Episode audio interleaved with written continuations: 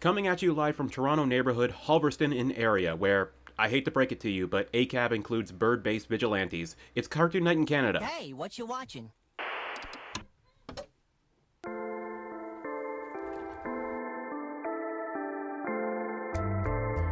Got a problem with cartoon?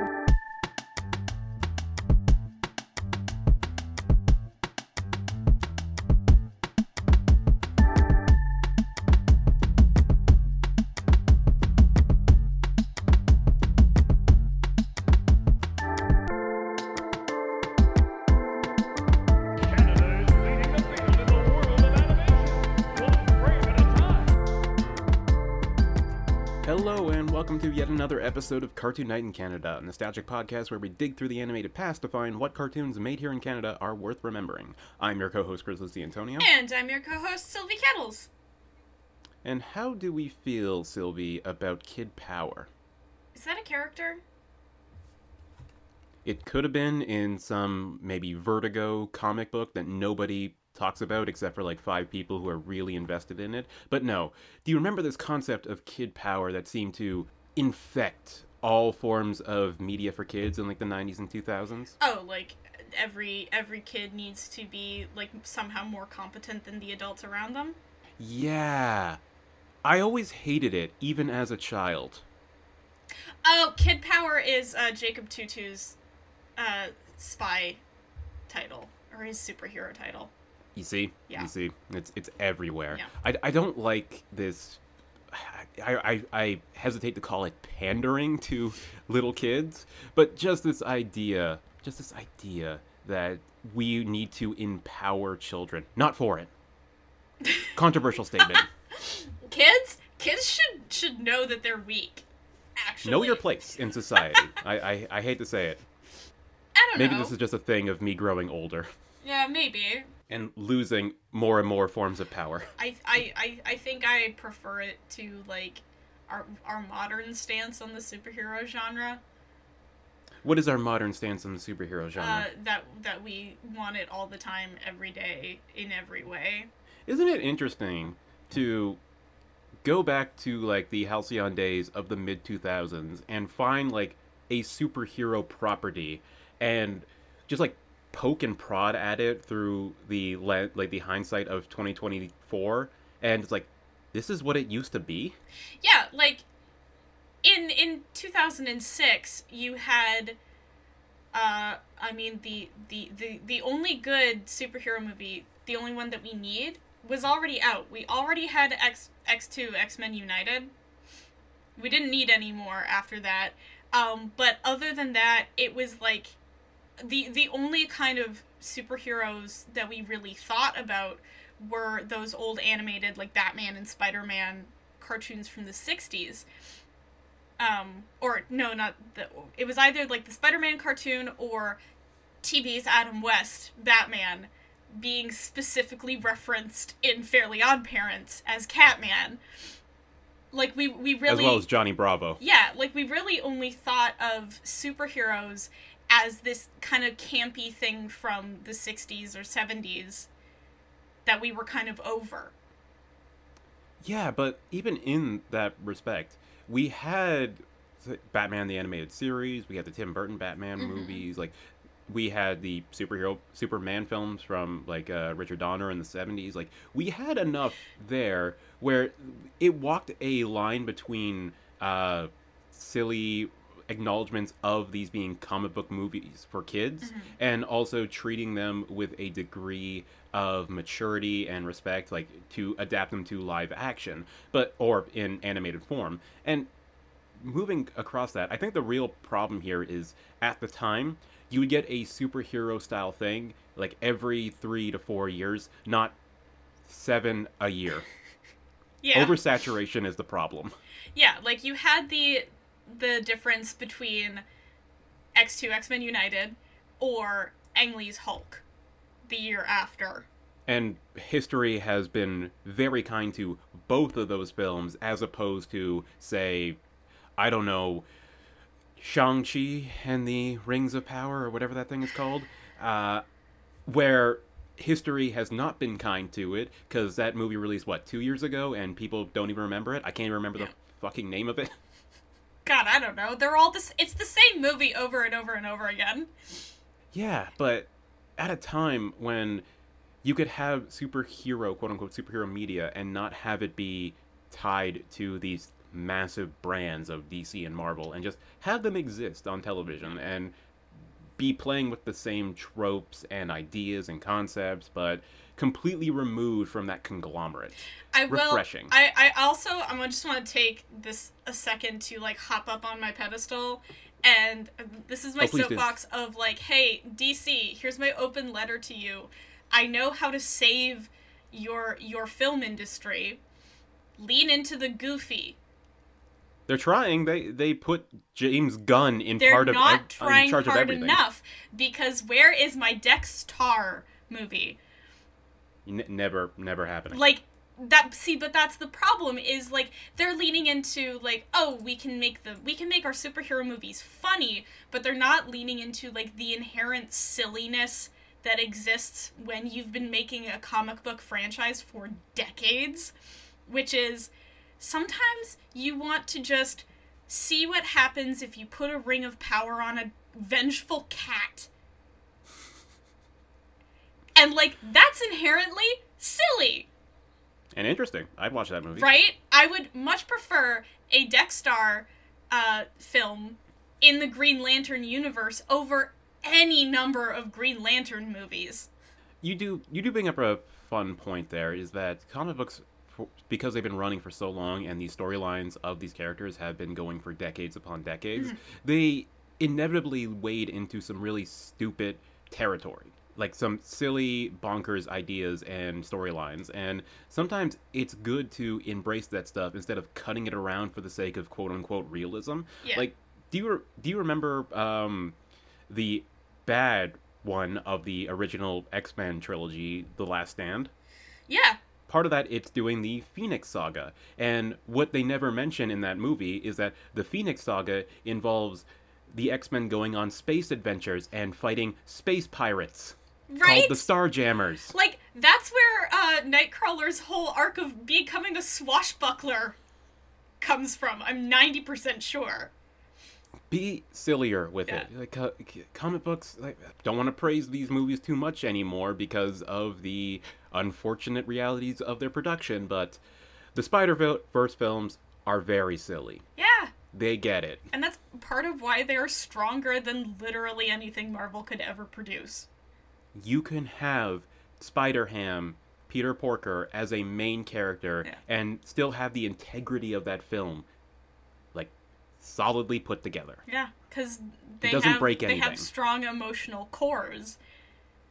And, like, also because life is inherently a little funny. Yeah, yeah. Uh, speaking of something that inherently embraces the silliness of comic books... Captain Flamingo! Powerful! Proud! Pink! It's Captain Flamingo! Tired of being a kid in a world built for grown-ups, Milo Powell decided to become a superhero! He's a shining beacon of justice for kids everywhere. So as we said, on this week's episode, we are taking a look at one of the kernels of our present era of superhero fatigue, uh, back when it wasn't so much saturated and we could tolerate another show based on a superhero. It's Captain Flamingo, created by Suzanne Bolch and John May. Developed by Kevin Gillis, Rob Davies, and Bonita Siegel, better known as the collective of names behind the more famous Atomic Betty, future episode of this podcast. Heard of it. Yeah, yeah, yeah. Uh, a Canadian co-production between Toronto-based Breakthrough Entertainment, Toronto-based Heroic Film Company, Vancouver-based Atomic Cartoons, and animated in Flash by the Philippine Animation Studio. This makes Captain Flamingo what? Mostly Canadian. Fucking wrong. What? Absolutely wrong. No, no. This is technically Filipino. That's a different podcast, Chris. No, but like most of the companies I read out were Canadian, and then all of the grunt animated animation work was done overseas in the Philippines. So yep. Guess what? Yeah. No, they, the, the Philippine Animation Studio absolutely put in the bulk of the effort to making this show. It's not the first time we've covered the Philippine Animation Studio. They are one of the longest-running Flash animation studios, uh, and we will encounter them plenty of times because several Canadian studios have collaborated with them on products before. I imagine they they also worked on Atomic Betty, eh? Yes, yeah. yes. It's the, this is pretty much the exact same number of companies, like the exact same uh, production houses, except for Heroic Film Company, which was formed to make Captain Flamingo. Incredible. That explains the name, I guess. Yeah, the series aired on Y T V between two thousand seven and December of twenty ten, lasting fifty-two episodes, or more accurately, around one hundred four segments. It's one of those shows, yeah. eleven-minute chunks. I mean, that was that was just how you made shows. It was the style at the time. Yeah. This deliberate throwback to the theatrical shorts of the Looney Tunes and Disney films. It's like, yeah, we're just going to do that again. Like, it started in the nineties with the Cartoon Network renaissance, right? Mm-hmm. That's when it really became popular, and then every show needed, like, eleven-minute segments because kids' attention spans just shrunk. And that was... I mean, that was also just the way you could get more fun... You could get more of these fun little title cards. I do I do miss a good title card. I love a good title card. Shoutouts to last episode, Scott Pilgrim Takes Off, yeah. where every episode had a video game-inspired title card. Love that shit. They are, they're always, like, the most, like, creative part of an episode. Is It's just, like, you sat down one of the uh, one of your illustrators, and you were just like, just here's the rough plot of the of the episode. Make a fun little thing about it. Just do something. Anything. We just need something to go here. Anyway, for today's podcast, the random wheel decided for us because there's there are so many epi- episode descriptions on Wikipedia, and I ain't reading all that shit. Yeah. Sorry. Uh, we were we were one episode away from like a ti- an episode whose title is based on Lolo Rent. So like we were close. We were close to having something fun, but instead, we got episode six A and B. Ack, Give My Backpack Back, Jack, and Appointment Terror, alternatively titled Attack of the Girl Next Door in Some Countries for Some Unknown Reason. Written, respectively, by Maya Fried and Steve Wright. Both were supervised by Eduardo Soriano, and if we want to do our homework, both episodes' animation were directed by the team of... Not Brad Neve, Brad Neve, Oscar Perez Junior, and Tyler Schroeder. Original air date, March twenty-eighth, two thousand six. Sylvie, can I make a prediction right now? Mm. Was this one of your obstacle shows? It must have been. Mm-hmm, because I mm-hmm. was fully outside of the age demographic for this show by the time it started airing. We are talking age four to eight yeah. as the demographic for this yeah. one. So... Yeah, so it started airing in two thousand six when I would have been... Too old. eleven.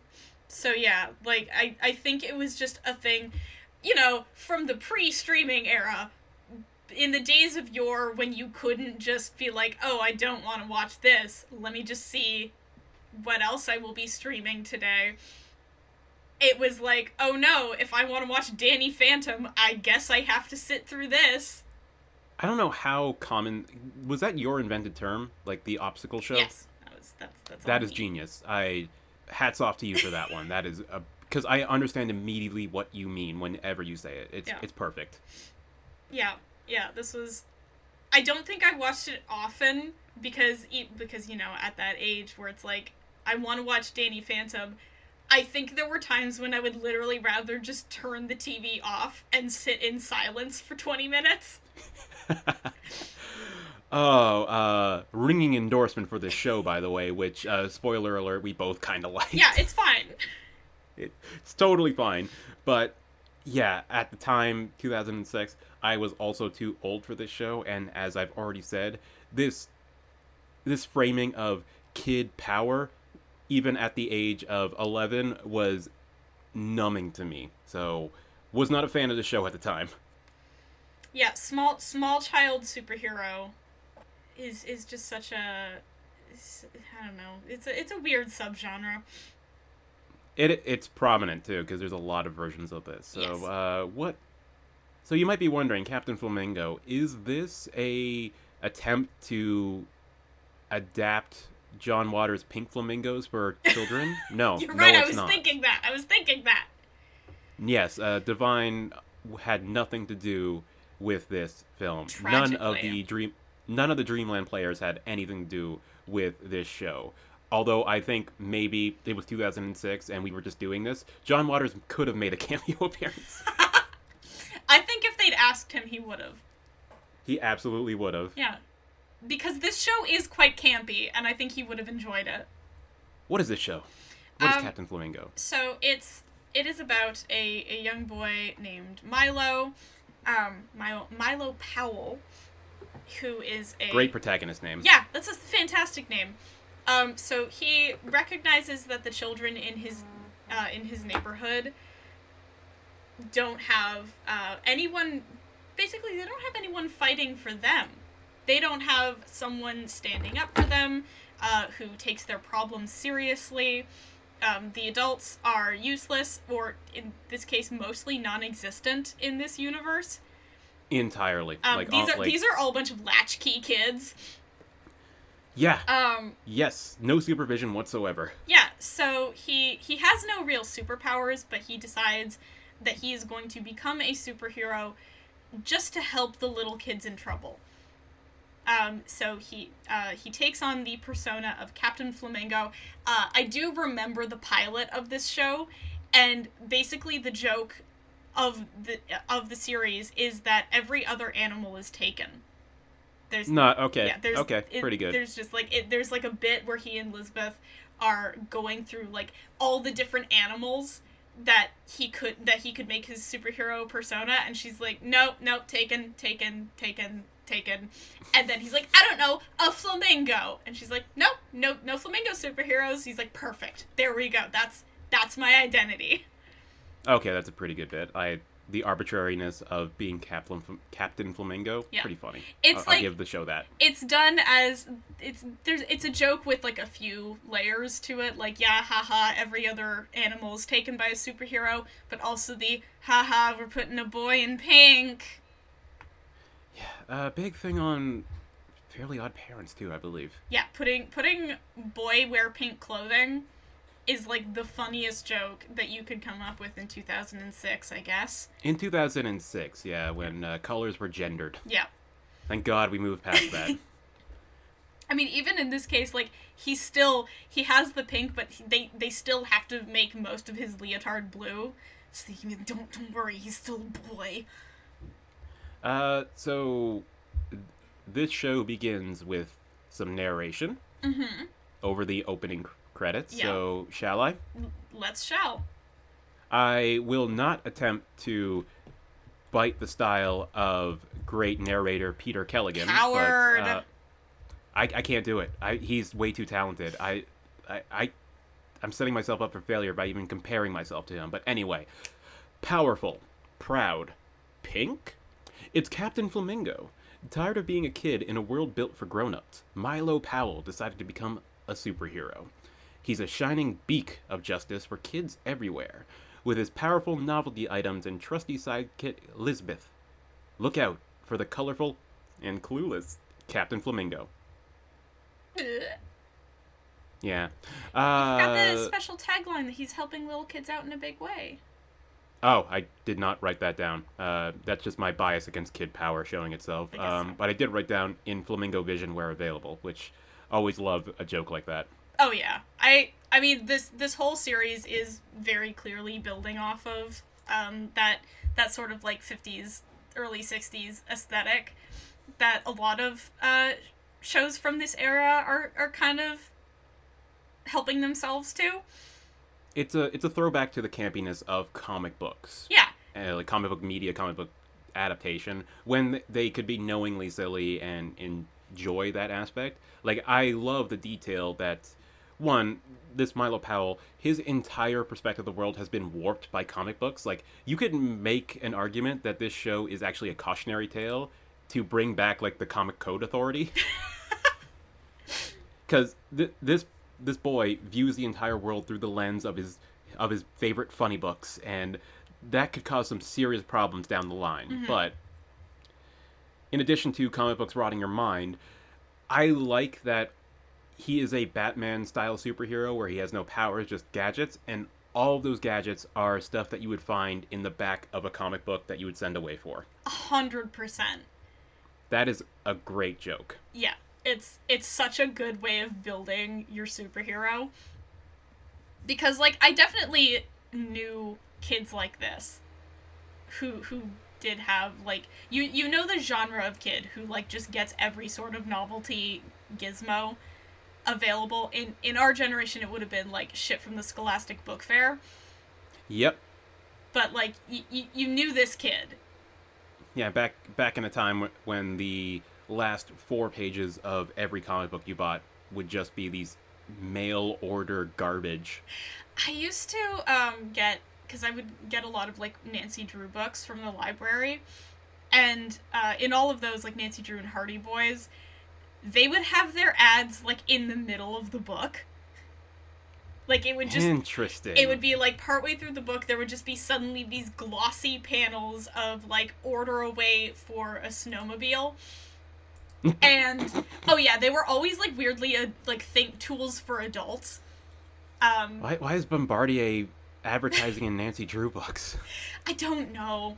Um, and there was, there was definitely a time when I was maybe, like, eleven or twelve, where I would be looking in that, and I would see the the uh, address for the, the place you could order mail away this postcard away to, and I would think, I wonder what would happen if I did that now. Uh, the, the probably the letter would just be sent back. Probably. To you. If you're if you're lucky, and if you want to test this, absolutely do not send any actual, like, money order in that. No, no, no, no, no. Of course not. I just think it would be funny to be like, same thing when I was doing, like, um. research for a history professor on, like, the history of um, vaudeville in America, and so my job was basically to archive uh, variety articles. Hmm. So I'd be reading through these, like, uh, these articles of, from Variety from, like, nineteen fourteen, and I would see these, like, posts uh, advertising for, like, this kind of player wanted. Um, there was one where we were, like, trying to set up a minstrel show, and they would have, like, an advertise uh, the, an address that you could, like, mail uh, your your C V to. And I'd be like, what if... Wouldn't it be fucking funny? Because it's, like, just this address in New York. It's like, I bet that address still exists. Like, wouldn't it be really funny? Wouldn't it be a funny bit? Just be like, you hey... my address heard, to some stranger in New York. Heard you needed blackface performers. No, no, no, no, that would not, no. Well, that's no, what they no. were asking for. Look, I know, I know the acting game can get people pretty desperate. No one is that's that desperate. Lo- no one is that desperate. At least I, I mean, hope if not. I was, if I was in your position, I was cataloging all those variety, uh, old issues of Variety, I would just be looking for the advertisements for miracle cure-alls, which are always just, like, pure uncut cocaine. Yeah. Or heroin. Or heroin. Or a combination of the two that they call, like, Doctor Johnson's Miracle Cure-All. Yeah. It's called chlorin. It's called chlorin. That does not sound appetizing. Nope. I would not shoot that into my veins. Well, that's on you. So another aspect of this plot, as we got into with um, your description as well as the show's description, is that kids need their own form of police. Yep. The adult world has turned its back on the most vulnerable members of its society, and we need some form of authority figure to help protect them and police them. What I'm saying is Captain Flamingo is the thin pink line. Well, I was gonna say, especially in these two episodes, all of the problems are matters of property. It's always, yes, because that is the most, I think, Captain Flamingo as a superhero can handle. Yeah. Like, he's he's not here solving your your domestic dispute with your brother. He's here... Oh, to... God. Yeah. No, imagine if, like, someone shouts out, because the way you summon Captain Flamingo is by screaming uh-oh, out, uh-oh, Flamingo! Flamingo! Yeah. So imagine, like, someone comes at, and it's, like, Captain Flamingo appears with one of his novelty items, like, where is the danger? And the kid just says, my dad hits me. Yeah, what are you, what are you gonna do? What now, Milo? The most he can do is, like, fire suction cup arrows at your dad. But I feel like that's just going to enrage him. Yeah, yeah, yeah. I, I think... I think the N R A is right. We need to arm children. You heard Please it here first. Please don't clip that out of context. You heard it Please here don't first, clip that folks. Out of uh, yeah, so Kid Superhero. Uh, well, you mentioned that this is all property-based, so what kind of villains and hijinks is Mister Captain Flamingo getting into this time around? Um, so in our first episode, Ack Give Me My Backpack Back, Jack. Say that five times fast. Um, no, I don't like it. The the, pro- the problems are twofold. Number one, uh, Milo's backpack full of all of his novelty gadgets and gizmos uh, has gone missing. And then he is called in to uh, solve a problem of uh, mutant squirrels have overtaken this kid's treehouse.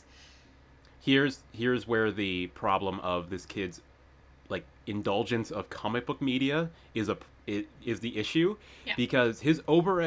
overactive imagination takes this mundane, everyday problem into a comic book style twist, and that's a problem. Like, yeah, he is so are, divorced from reality. These are not mutant squirrels. Those are just that's just what squirrels look like in Southern Ontario. Your squirrels yeah. are huge. It's southern. It's specifically a problem in Southern Ontario and Br- British Columbia for some reason. Yeah, massive fucking massive squirrels. fuck off squirrels. I had when I when I first came down for school, and I think I like yelped when I saw a squirrel on campus because it's the size of a fucking house cat, and my yeah. the the people I was with were like laughing at me, going, "What, have you never seen a squirrel before?" It's like, I've never seen a squirrel that's twelve times the size of a normal ass squirrel. Yeah, the the correct response there is, have you? That's not a squirrel. That's not a fucking squirrel. That's a small dog. Yeah, so the... So completely powerless, Captain Flamingo relies on his... I guess we'll, we'll call it a love interest? Sure. Yeah, Lisbeth and her girly backpack full of girly things. Like, tape recorders. Yeah, I don't, I don't get it, but that it turns strikes out... me. It's got to be that, like, it's got to be coming from um, a kind of a, a, an era where, like, if you were a small child and you couldn't afford, like, you're you didn't have an allowance, so you couldn't, like, buy C Ds. You would just sit there with a little tape recorder that you could record your favorite songs on the radio to a cassette. Relatable, because I used to have a. like a dollar store recorder mm-hmm. device that I, I would just use sometimes. And what I would do with it is I would uh, sit next to the T V, w- and because I watched a lot of television, uh-huh. I know I knew when a good joke was coming up from a show I liked. So I would just record that and just have that soundbite to use on my friends whenever. Oh my God, you were doing, like, Vine memes. I was. Ew. Oh, that explains a lot about where I am. Incredible. Uh, but, yeah, so the, the conflict here is that Captain Flamingo has been called to evict a bunch of squirrels from this kid's, Rutger's, treehouse. Which, and which the squirrels were there first. Like the, It's a tree. It's it Well, it's a tree, and also, like, Rutger was saying that his dad had told him not to build his treehouse in that tree because there were squirrels living there. And then he did it anyway, and then got surprised when the squirrels moved in. Yeah, if you want a treehouse, you have to deal with the natural world. So, sorry to break it to you, Rutger, but you're in the wrong. Yeah. You Idiot. Colonizing fuck. Like, evicting those poor squirrels out of their home. What? Captain Flamingo is a villain. Yeah, of course he is. He's a cop. He is a cop. We support the thin pink line. No, we don't support the thin, thin pink line. I know, but I, I'm just gonna keep saying that. It's. I mean, it's the only. It's the only bit we got. I, I'm gonna. I'm gonna Photoshop the thin blue line thing, but make it pink. And it's like, no, you don't understand. We have to, like, Captain Flamingo lays down his life for us every day, and we need to respect him mm-hmm. and listen to his laws. Mm-hmm.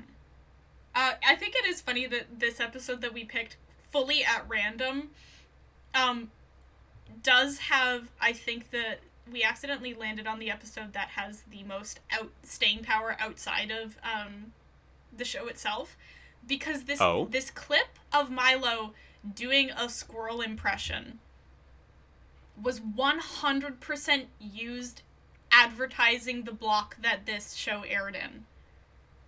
Really? Because I know I have seen that clip a thousand times. Does he... Is this just one of his secret powers that he uses in multiple episodes? I squirrel don't mimicry? think so. I do... I. I think just this specific shot, I, I'm pretty sure it was being used. It was just like a thing that Y T V did, was they would advertise their own blocks. And so, yeah. or like either the block itself or some kind of themed period. So like if you're doing like a Halloween block, you're going to take like the clips of a bunch of Halloween episodes from shows that are going to be airing in this Halloween segment.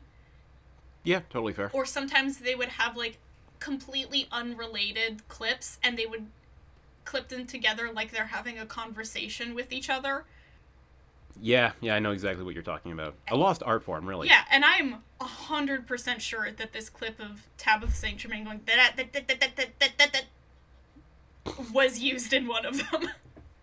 Uh, we'll talk a bit about it when we get into the animation and uh, design, but uh, I love the character animation of Milo as the squirrel. Well, I love that his stupid little blanket cape turns into a tail. It's brilliant. It's, it's, it's perfect. Yeah. Um, yeah. So I, I that's how he, they solve the problem of this mini segment, is that after using all of Lisbeth's backpack gadgets that she has, turns out that they were all useful despite uh, Milo writing them off as not his comic book novelty items. Yeah, they're too girly. It all resolves after he tries to think like a squirrel, and he becomes their, like, god. Yep. And so then they leave the treehouse to follow their new god. We, we, weird note, at the end of this episode, after they after they leave the um, treehouse and Rutger is on his own to reclaim it, he just has, like, a metal shutter door. Mm-hmm. Why was that, why was that installed? Um, no, he, he really takes No Girls Allowed seriously. Good for him. Oh, one other, the one other thing I, I need to bring up is that this is, like, a utopian Toronto where there is a trike lane.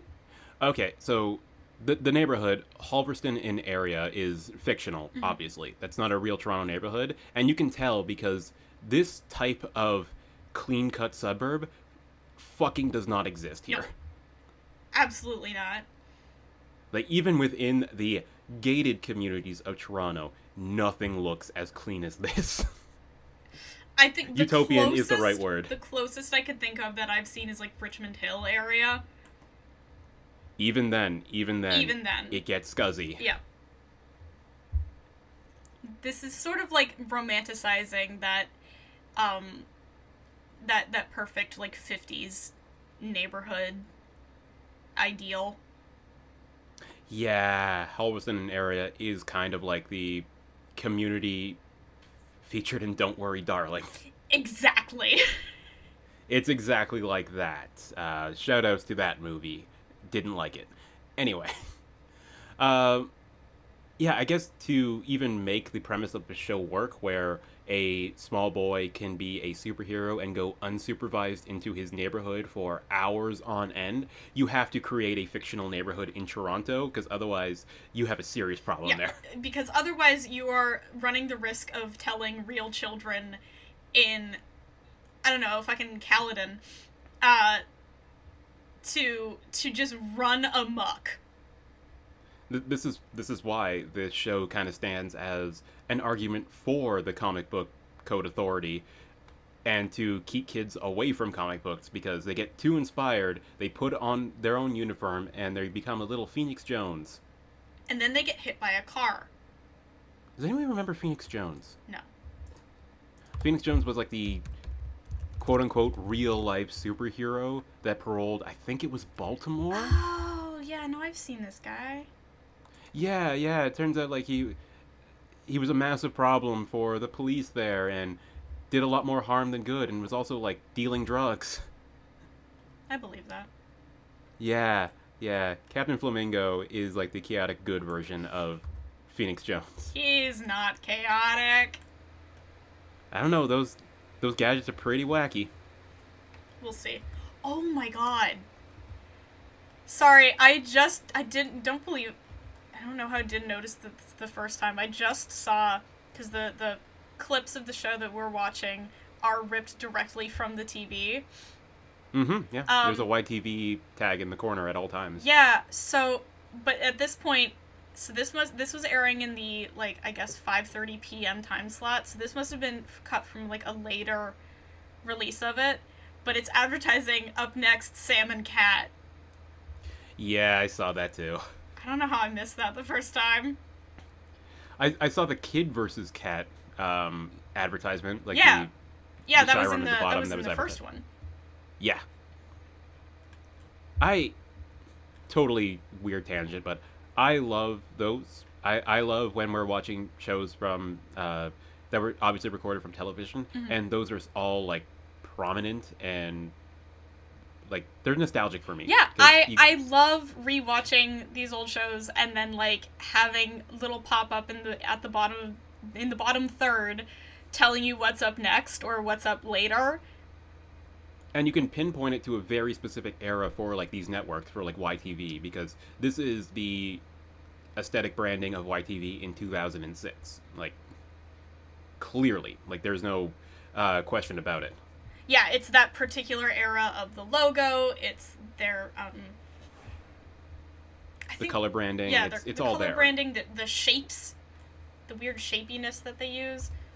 Mm-hmm. I, I'm always uh, appreciative when we come across something that was recorded from television, and it's all just there, and it's like, it takes me back to I will also say that this television. is, this has to be, like, a re-release from, I think, twenty thirteen.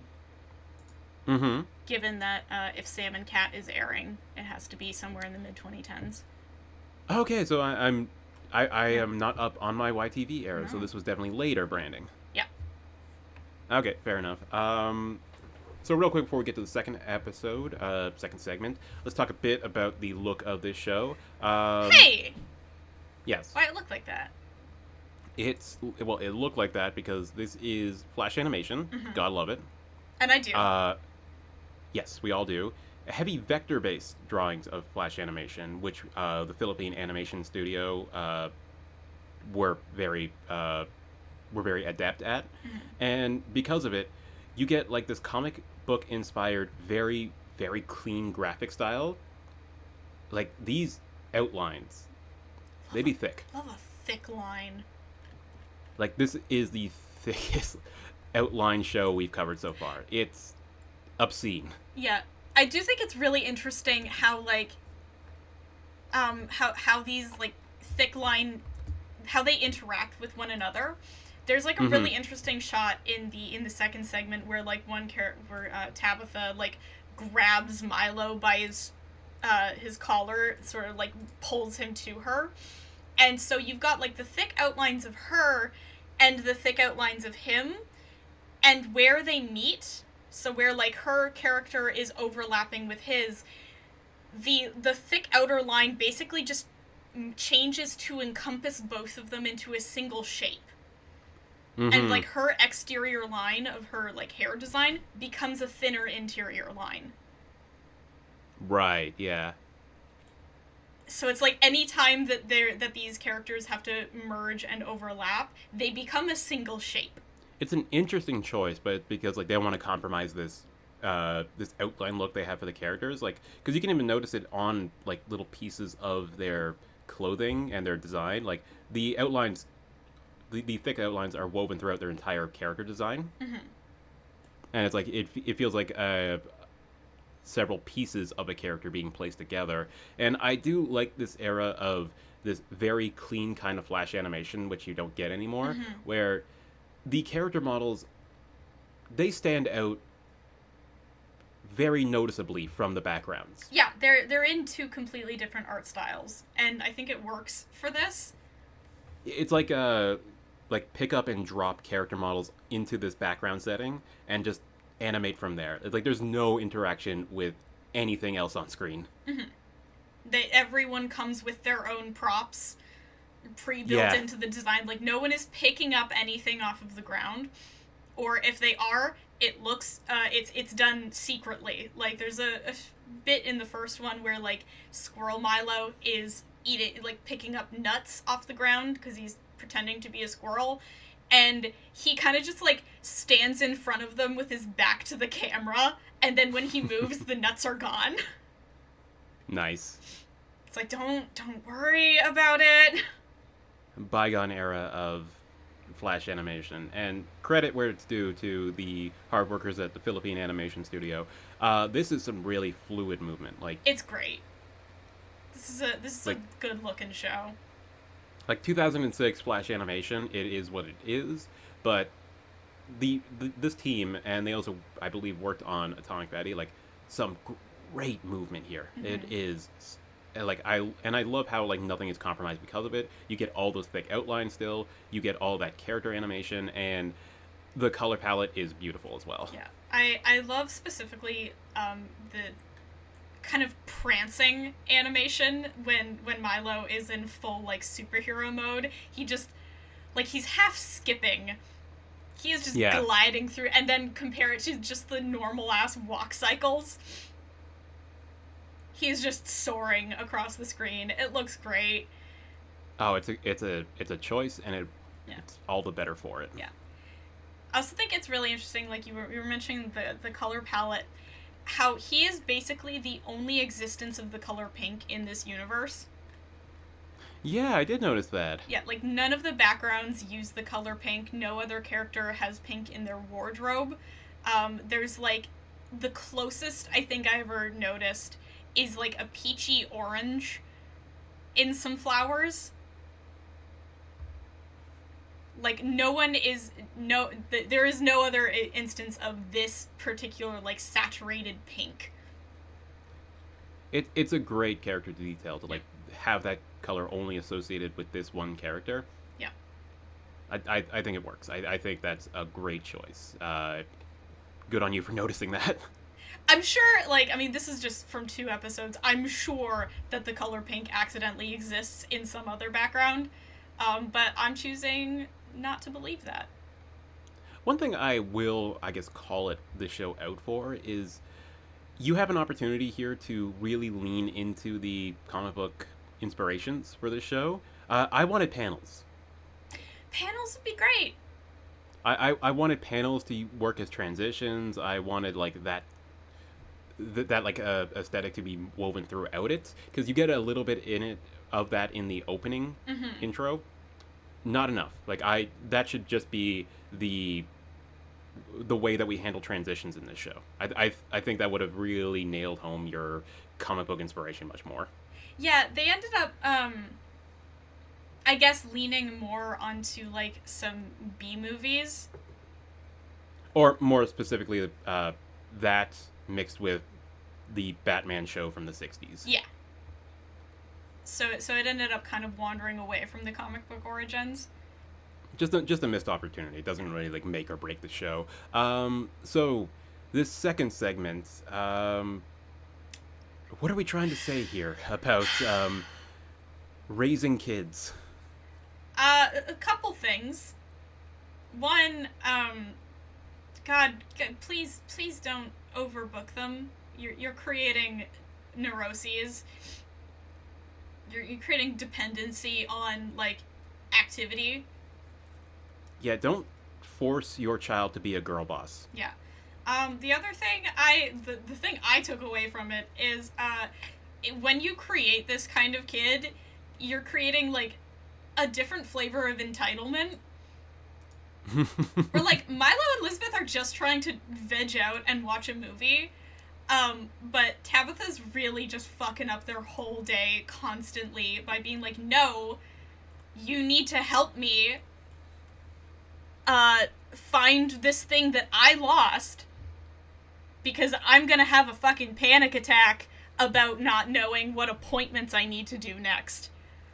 Yeah, so Tabitha is the overachieving, um, neurotic character insert. But again, she is six years old, I'm led to believe, yeah, and has an electronic calendar, like a Palm Pilot. Yeah, that her, and she she even makes a, a joke about like, oh wow, I didn't know my mom, uh, or wish I wish my mom would tell me when she signs me up for things.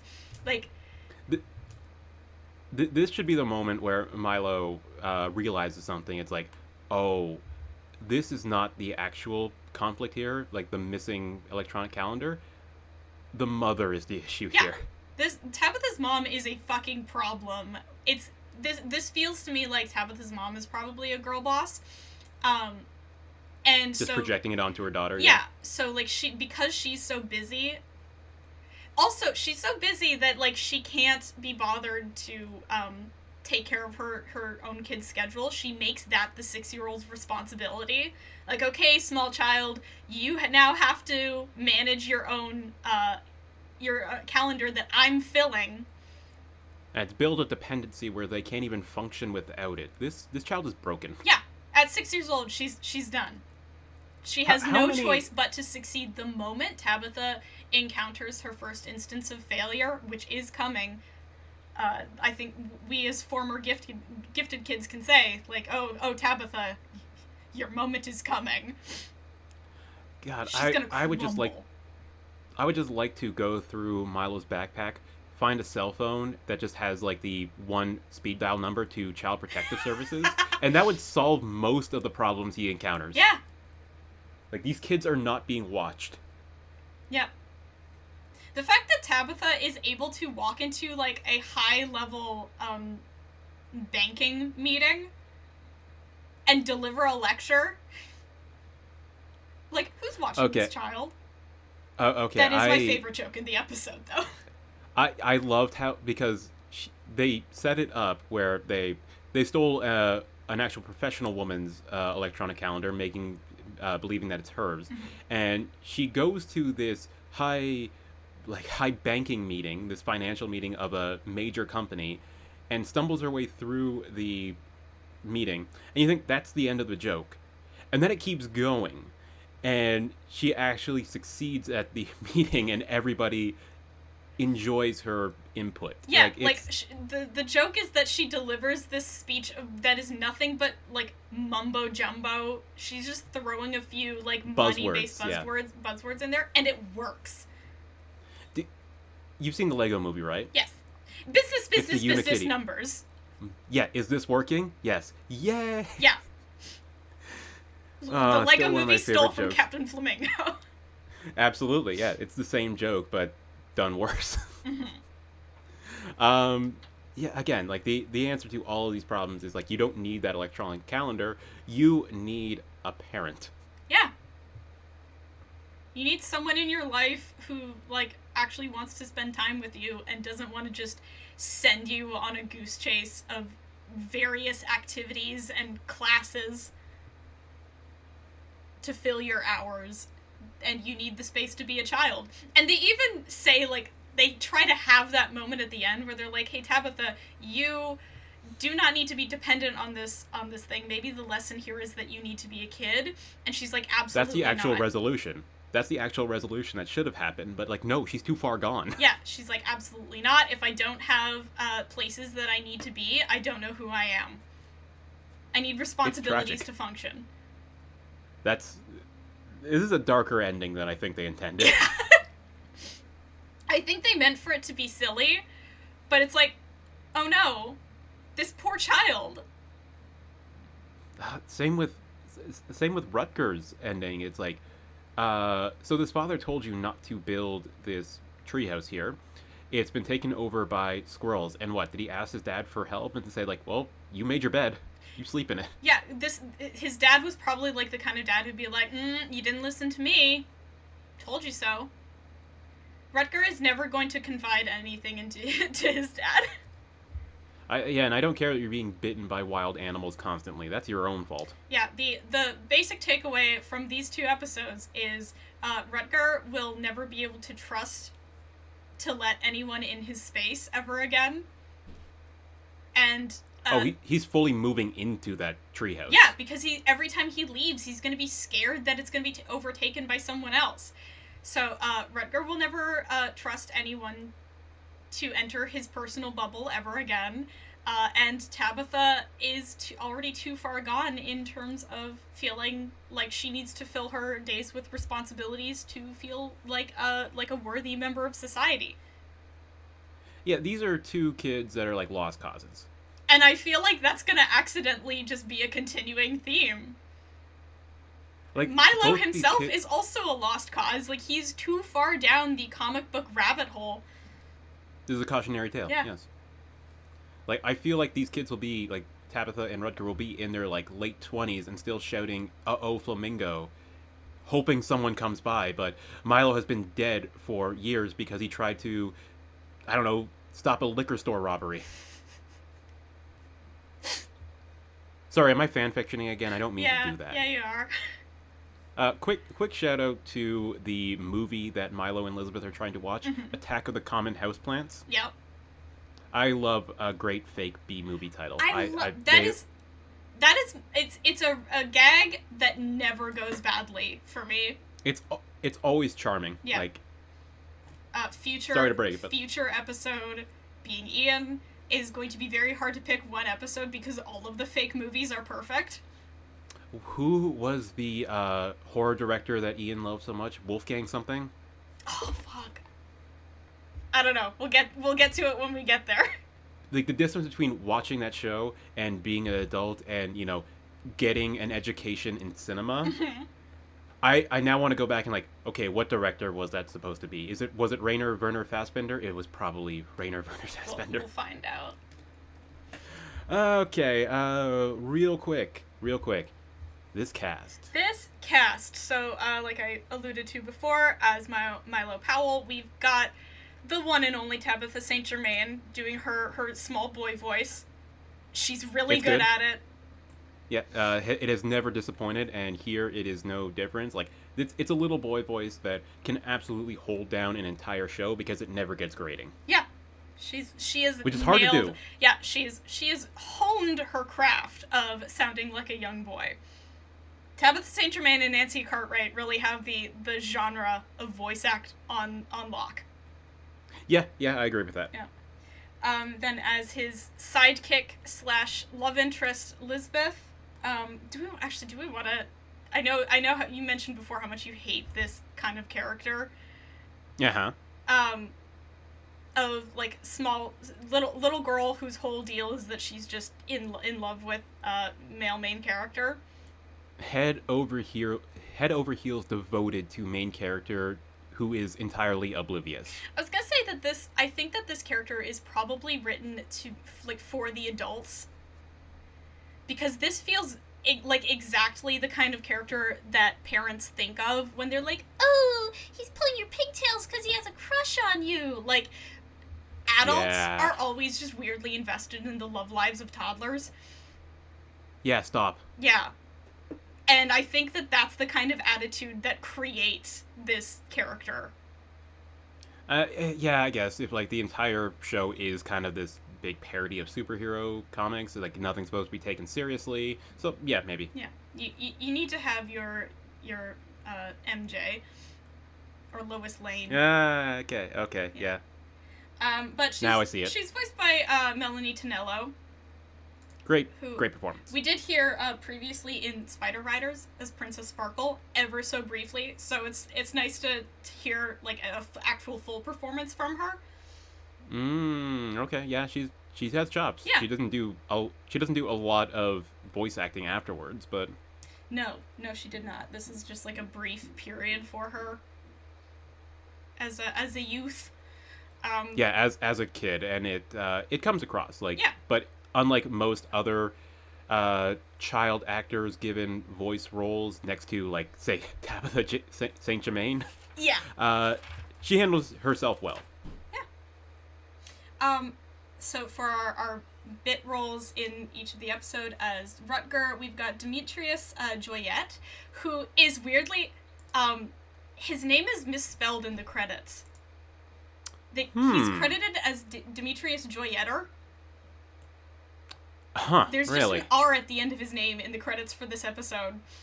And I cannot find any other instance of his name being spelled as a Joyetter. Ah, oh, sorry, dude. So that's just, like, especially weird. Um, he, he doesn't also, he also has, hasn't done a lot of voice acting. He's done a lot of live action stuff. Um, he had a run. He was, on, he was a big player on DeGrasse, Degrassi, right? Yeah, as Mike Dallas. Uh, he was also one of the main characters in the, uh, Roxy Hunter film franchise. Yeah, fucking nope. Yeah. No, no, nope. Um, and real quick, he was in one of the big two. Shit. First one of twenty twenty-four. Um, Da Vinci. It was Murdoch. God. What the hell? so so the thing about um, Demetrius here, uh, another example of a very young actor. Yeah, he's he's been acting since he was eight, and I want to say he was like twelve or thirteen. Yeah, so the, the the the thing about Captain Flamingo is that there's this, this roca- rotating cast of little kids that Captain Flamingo helps. Like, they all have their own little episode. Uh, they're all, like, superfluous to Lisbeth and Milo themselves. Yeah, like, some of they, them come back. Like, both uh, Rutger and Tabitha have other episodes. They're just part of the cast. They yeah. always come back and forth. They like to have problems. And, um... I think they're all, I'm pretty sure they're all just voiced by, like, actual children. Yeah. It would have just been like, okay, what, what child actors do we have in the studio today? Uh, yeah, that's, yeah, that, that's how that worked. Um, I think it's, I think it's better for it. I, I think, um, I, I'm usually against having in your voice cast actual children because nine times out of ten, they do not have voice acting talent. Yeah. But, I mean, in this case, but, everyone does a solid job. And I think it adds, like, a weird level of legitimacy to this premise. Mm-hmm. Uh, th- this this character being the uh, Batman for little kids, it helps that there's actual little kid voices who are looking up to him. Yeah, it makes sense, especially then when you've got Tabitha as your one adult in the cast. The actual, like, trained professional actor. Yeah, so, like, she can carry a whole show on her own, so even if the kids are giving a lackluster performance, it's fine. Tabitha's got this. But it also She can kinda, sound like the one in control. It also kind of makes sense, then, to have, like, these actors who might look up to her in, in some capacity. Yeah. To, like, uh, to be acting against this character that they are supposed to rely on. True. Um, we got Rebecca Brenner as Tabitha in the second half. Uh, her only other, like, big voice acting role is uh, in future episode, Roly Poly Oly. We want to call that a future one, huh? They're all future episodes. I know you is said that... you vetoed Cleo the Misfit Unicorn, um, but I'm vetoing your veto. We're getting to that. Is Roly Poly Oly the one with Michael Cera in it? Is that one of his big... I don't think so. There's a prominent actor who has, like, the main role in that. I'm, I, I think it's Roly Poly Oly. Oh, it is Michael Cera. There we go. He's, okay. He's, he's the dad. He's the dad. What? He's he, he's Gizmo. Looks like an Elvis impersonator. Okay, so by that time, like, what, he was, like, thirteen no. years old, and they were think, saying to him, like, oh, you're already over the hill. Okay, I don't, only, I don't only think adult that's the three. actual dad. I think... Okay. But he is an adult. That is an adult man. I feel like that's what, what people have been saying to Michael Cera his entire life. No, that's an adult man. I swear, I swear that's an adult! No, he doesn't have to take out his driver's license at the L C B O. He's an adult. Yeah. Um... And before before we get to our, our favorite member of this cast, I do also have to shout out Len Carlson. He uh, does both the squirrels and the mercenary gardener in the second. uh, so he, he, he basically... He does the squirrels. Yeah, he. It sounds like he's kind of just their fill-in voice, where he, he does everything else. Um, he's he's the legacy cast member here. Well, no, the narrator is, but well, yeah. I mean, no, this is this is Bert Raccoon. Len Carlson is the legacy get for this show. I, I guess so, but there there there are a lot of names on this list. Yeah. It's because uh, Atomic Cartoons was kind of huge at the time, um, so you're when we actually end up doing Atomic Betty, there'll be a lot of bleed over between these two casts, I bet. Oh, a hundred percent. I assume that this was like an era where a lot of the cast is just living in the studio. And uh, we didn't mention it, but uh, the show was developed by one of the ma- the main guy behind the Raccoons, Kevin Gillis. Makes sense. Yeah. Uh, who also worked on Atomic Betty and producing Parker. I, was, I, was, I was doing so well at forgetting that show. I won't let you. I know, and it's very hurtful. Anyway, anyway. Uh, anyway... Um, M V P. The M V P, the standout member of this cast, is Peter Keleghan as the announcer. What a great classic movie serial narrator voice. It's so good. He's so good at doing like the that that sort of like from the from the gut bombast. Yeah, yeah, yeah. I feel like when they originally hired him, they just wanted him to do the intros to every episode, but after they heard his performance, they, they like, tacked on, because... Be- they were like, no, no, yeah. no, no, we we need to add to this. We need more things for him to say. Like, because before every, um, b- before every commercial break, the narrator, like, butts in and just tells all the characters to wait a moment, we'll get back to this. Yeah. And they always kind it's- of acknowledge this voice in the sky. I love a narrator who gets involved. Yeah, yeah, it's it's it's always funny. Like, I, I love I yeah. love this narrator. I love the narrator from Into the Woods who like actively becomes a character in the story at some point against his will. Um, mm-hmm. I I love I love when a narrator exists. Yeah, uh, and he does, as we've been saying, a great job. Like he gets the. He he gets a source of inspiration and really plays it up. Like, he is the campiest aspect of this entire show. Yeah, I, I, I think the show would be a lot worse without him. No, absolutely. Um, you know what he reminded me of? Mm. Okay, this is going way, way back. The, the Mondo Media Flash Empire. They're the they're the people behind um, Happy Tree Friends, uh, Dick Figures. Okay, yeah. Like, massive... Uh, company in the post dot com boom where we were all thinking like, oh no, web webtoons, that's the future. Um, there was a show that they put out called Doctor Tran. Okay.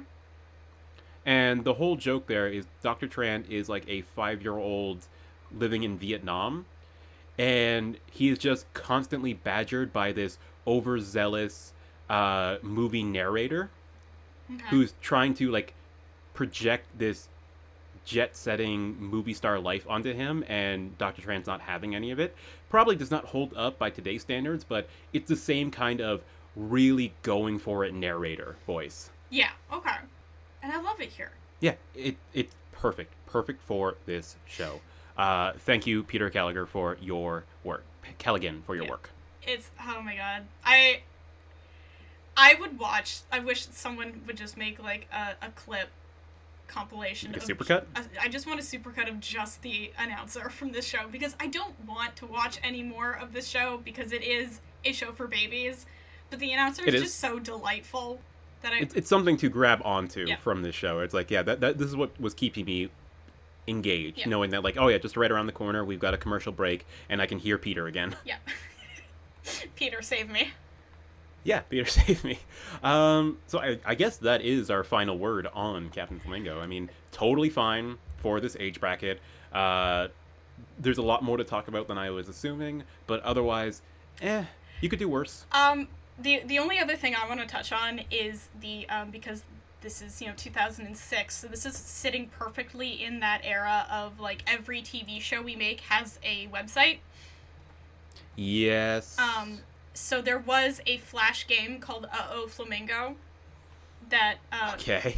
That there's uh there's this one person on Reddit who, like, basically is committed to trying to find as much of the uh, Captain Flamingo website as possible. Um, the first... Godspeed, sir. Yeah, honestly, good for them. I hope they have some success. Um, the first p- first part of the first mission of the game uh, is playable via the Flashpoint database. Everything else, along with, apparently, there were a few... Um, shorts animated and produced, like, exclusively for online as online content, and the benefit of working in Flash. Yeah. Um but unfortunately, because it is Flash, those are now presently lost media. They are lost media. Yeah. Yeah. So uh Godspeed to the biggest fan of Captain Flamingo. Good luck in your search. And just to put this all into perspective, uh Captain Flamingo and this kind of superhero media. Uh, this premiered in two thousand six. Uh, the death of superhero media, two thousand eight, the release of Iron Man. Yeah. Two years later. Captain Flamingo, ahead of its time. Like, we, no, we had no idea, like, how good, quote-unquote good, we had it, because post-two thousand eight, it's all just Marvel. Yeah, the idea of campy superhero fun is dead. Like, you sometimes forget how early that movie was released, because we've we've been under the thumb of Marvel for so long. You forget, like, yeah, it was only in two thousand eight mm-hmm. when that whole thing kicked off. Yep. Well, I think be- because it never, like, it it wasn't truly a phenomenon until, like, twenty twelve. Yeah, after when the Avengers yeah. kind of like it was it was a happened. It was a successful deal before then, but it wasn't like a, oh shit, this is, like, our lives now. I, I think after the release of that first Iron Man film, which I, I maintain still one of the better Marvel movies. It's like, I'm not shit I'm not shit talking that movie at all. But the the I think at that point, when that movie was released, I think the writing was on the walls for people, when we're just thinking now, like, okay, so the era of, like, that two thousand four Punisher movie, the era of the Blade movies, like, no, this doesn't fly anymore. Mm-hmm. We can't.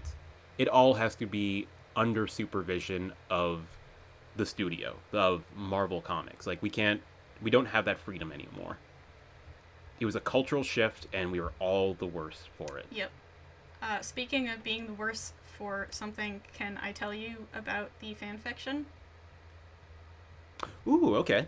There's one. Okay. There's one. Um, and it was made with ChatGPT. Are you fucking serious? Yeah. That's, they, they literally put that in the tag. They were just, hey, I was bored, so I made a Captain Flamingo sla- uh, X League of Super Evil crossover. Future episode on this podcast, League yeah. of Super Evil. Uh, stay bored. Yeah, honestly. Stay bored. God, there's so many m- more things you could be doing with your time. Not even, like, worthwhile things, but, like, there are better ways to waste your time just than dumb fucking with chat. Uh, oh God, who's that? Um, I, I'm sp- I'm blanking on his name, but, like, the web comic artist slash comedian who does uh like Mister Boop, that series. I have no idea. I, I don't know who he is. Uh, I don't know him from anybody, but he's, like, a really famous kind of, like, online comedian, mm-hmm. and he did one serious post which I really agree with. It's like, even for a joke, stop using A I-generated things for images and storylines. It's so to fucking stop. Bad for the environment. There, there's no point. Like, yeah. Literally, there's no point. Even for a joke, it's like, there's so many better ways to use your time on this earth. Yeah. I don't. I don't care how good your joke is or how funny your prompt is. Just stop. Because, and, like, the the other thing too is, like, I know, because a lot of people have been coming up with it, like, oh, but I, but it would be, like, funny to see, uh. like, SpongeBob dunking on Frieza, like, within a basketball hoop, and I can't draw. And it's like, I don't think you realize how much funnier your stick drawing on a Post-it note of SpongeBob dunking a basketball on Frieza Dragon Ball Z how much funnier that would be because you're not an artist. Yeah, and to to actual artists and writers who are like using those who are using those things for a point, like who are like delving into ChatGPT to like, I'll write a script for my very successful television show using ChatGPT to show everybody how stupid it is. Don't even bother. Yeah, don't do it. Looking at you, creators of South Park, who absolutely did that for an episode. Yeah, it's it's not funny. You're you're literally just feeding into the machine of your own destruction. Yeah, because every time you engage with it, it gets worse. Yeah. It learns. Like, the whole thing about, oh, we used to be able to tell, obviously, because it's really bad at drawing fingers, and now it's getting better at drawing fingers. So, like, stop feeding it.